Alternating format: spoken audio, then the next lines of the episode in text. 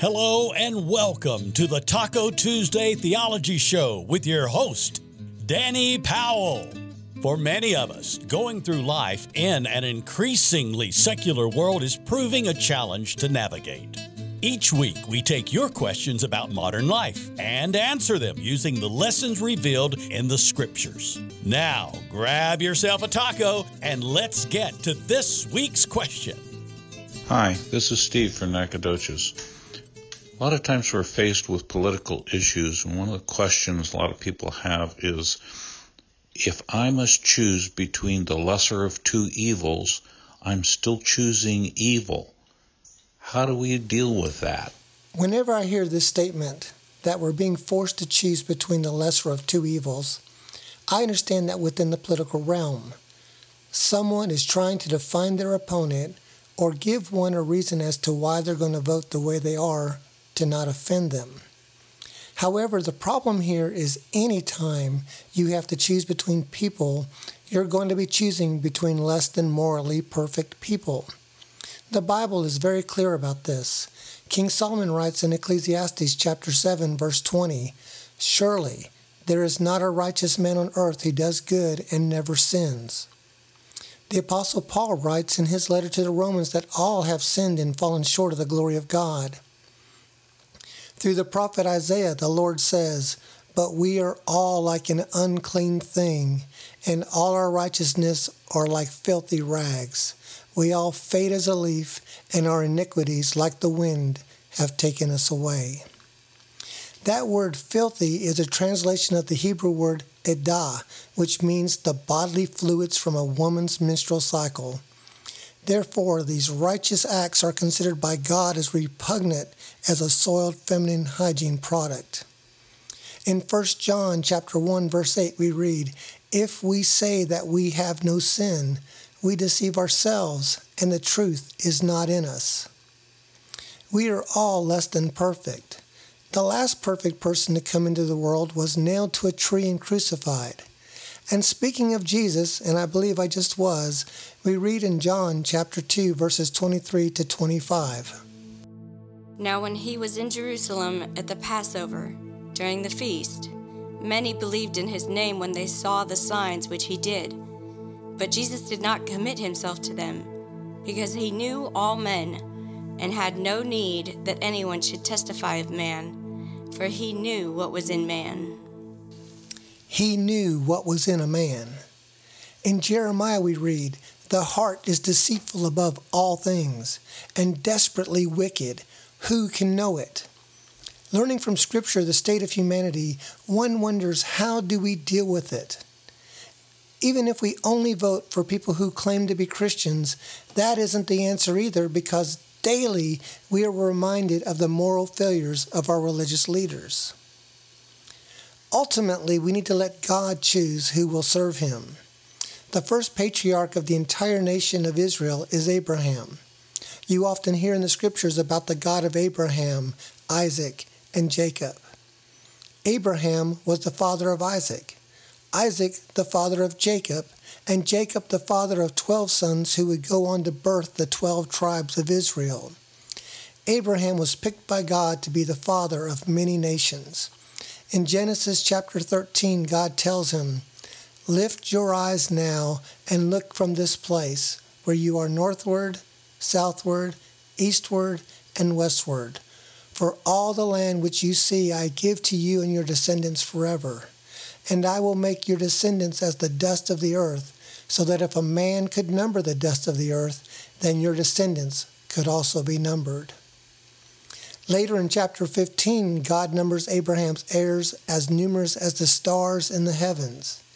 Now here is a man chosen by God. Was Abraham morally perfect?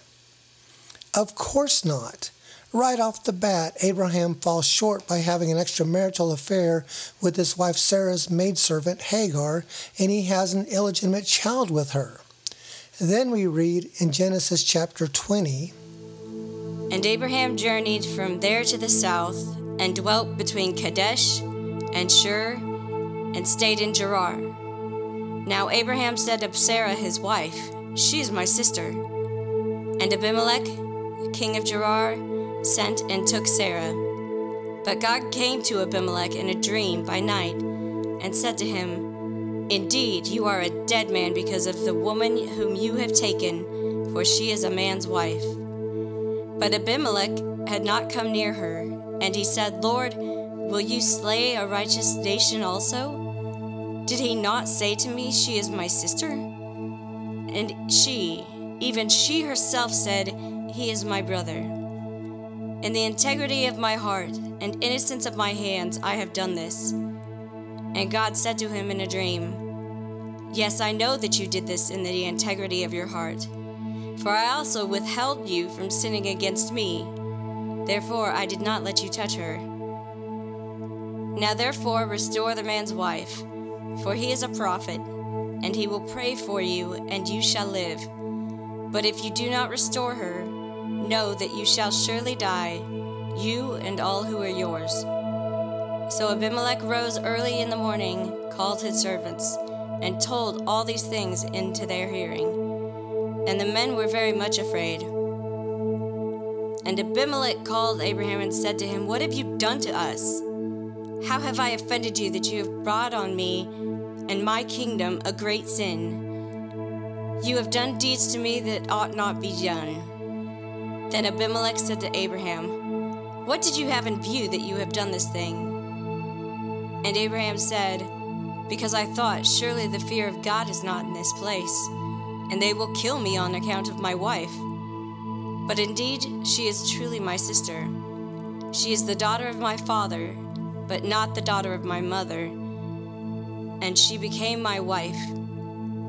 And it came to pass, when God caused me to wander from my father's house, that I said to her, 'This is the kindness that you should do for me. In every place, wherever we go, say of me, he is my brother.'" Then Abimelech took sheep, oxen, and male and female servants, and gave them to Abraham. And he restored Sarah, his wife, to him. And Abimelech said, "See, my land is before you. Dwell where it pleases you." Then to Sarah he said, "Behold, I have given your brother 1,000 pieces of silver. Indeed, this vindicates you before all who are with you and before everybody." Thus she was rebuked. If Abraham, the patriarch of the entire nation of Israel, the man that God promised his descendants would number more than the stars in the heavens and all of the dust in the land of Canaan, were running for political office today, could you vote for him? He's a well-known adulterer. He's a well-known liar. Earlier in Genesis, Abraham lies to Pharaoh about his wife Sarah being his sister, but not his wife. But then after those two scandals, we discover that she is his half-sister. Leviticus 18:9 specifically prohibits a man having sex with the daughter of his father or the daughter of his mother. So now we can add incest to his list of qualities. Indeed, the God-fearing man could not vote for a man with so many moral failings. No matter who Abraham was running against, he'd be one of the evils that you are choosing. Should the Christian even participate in politics? If all I'm going to be doing is choosing between the lesser of evils, why bother at all? I will tell you that followers of Christ need to engage our society. Jesus commands us to proclaim the gospel to everyone. We need to live as righteous as we are able with God's help. And one of the ways that we influence and engage our society is by voting.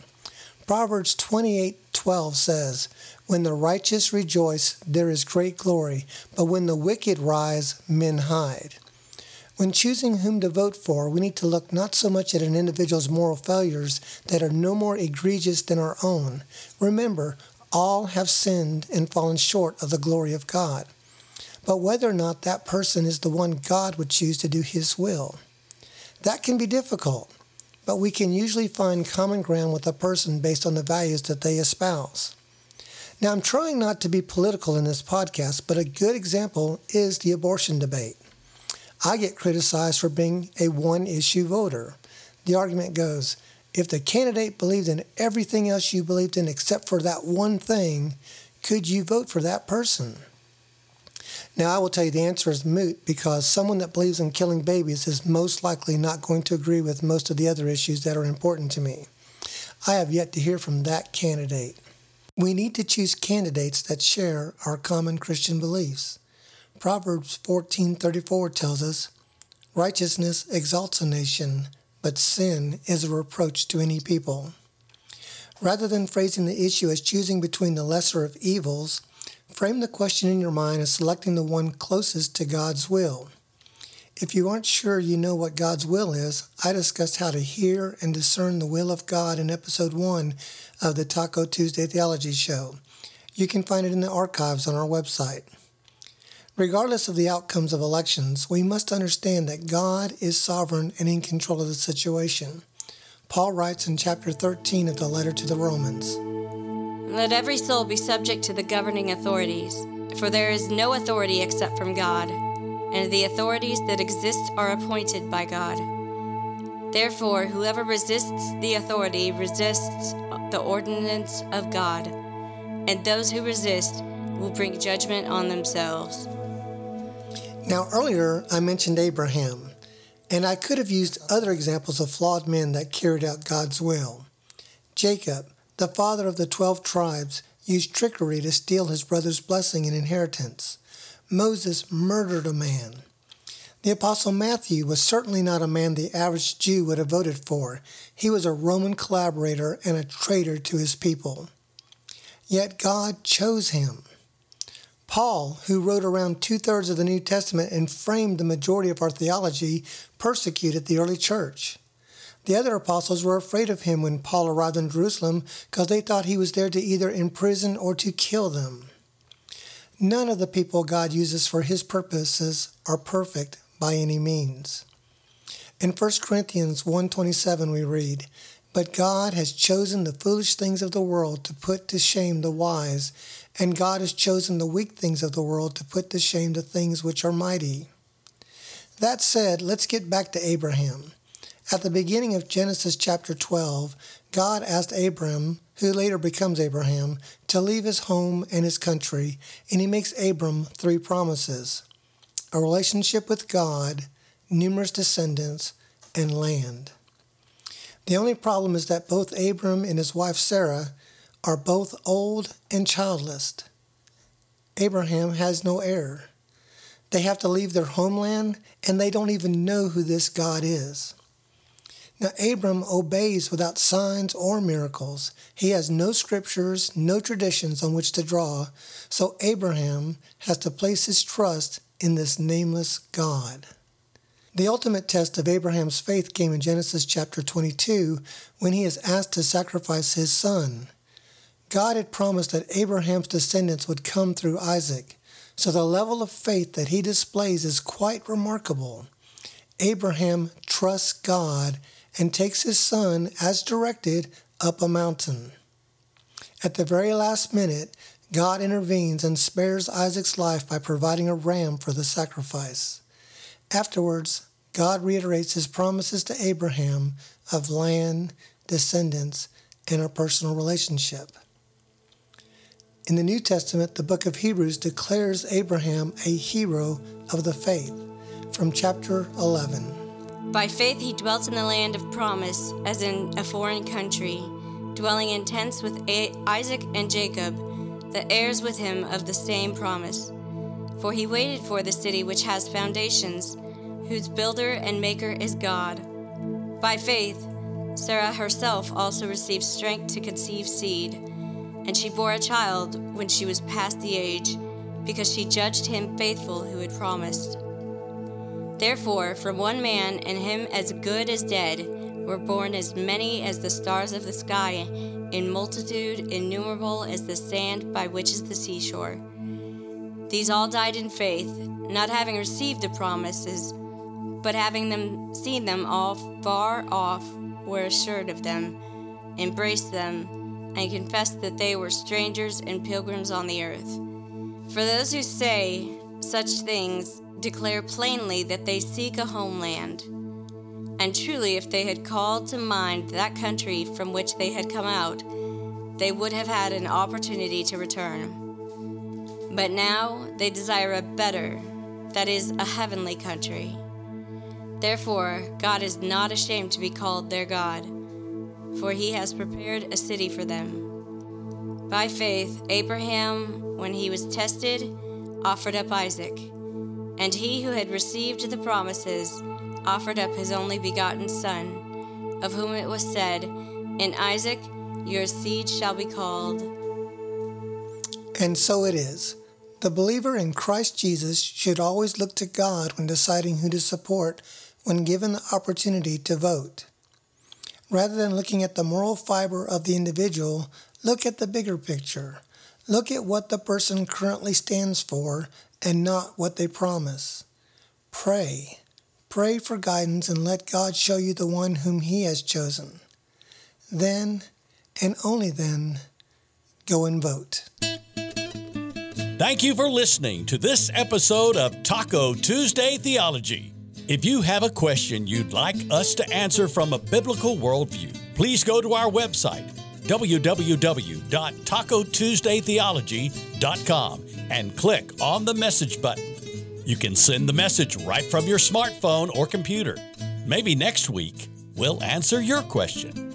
New episodes post every Tuesday afternoon. Until next time, pass the guacamole and keep praying.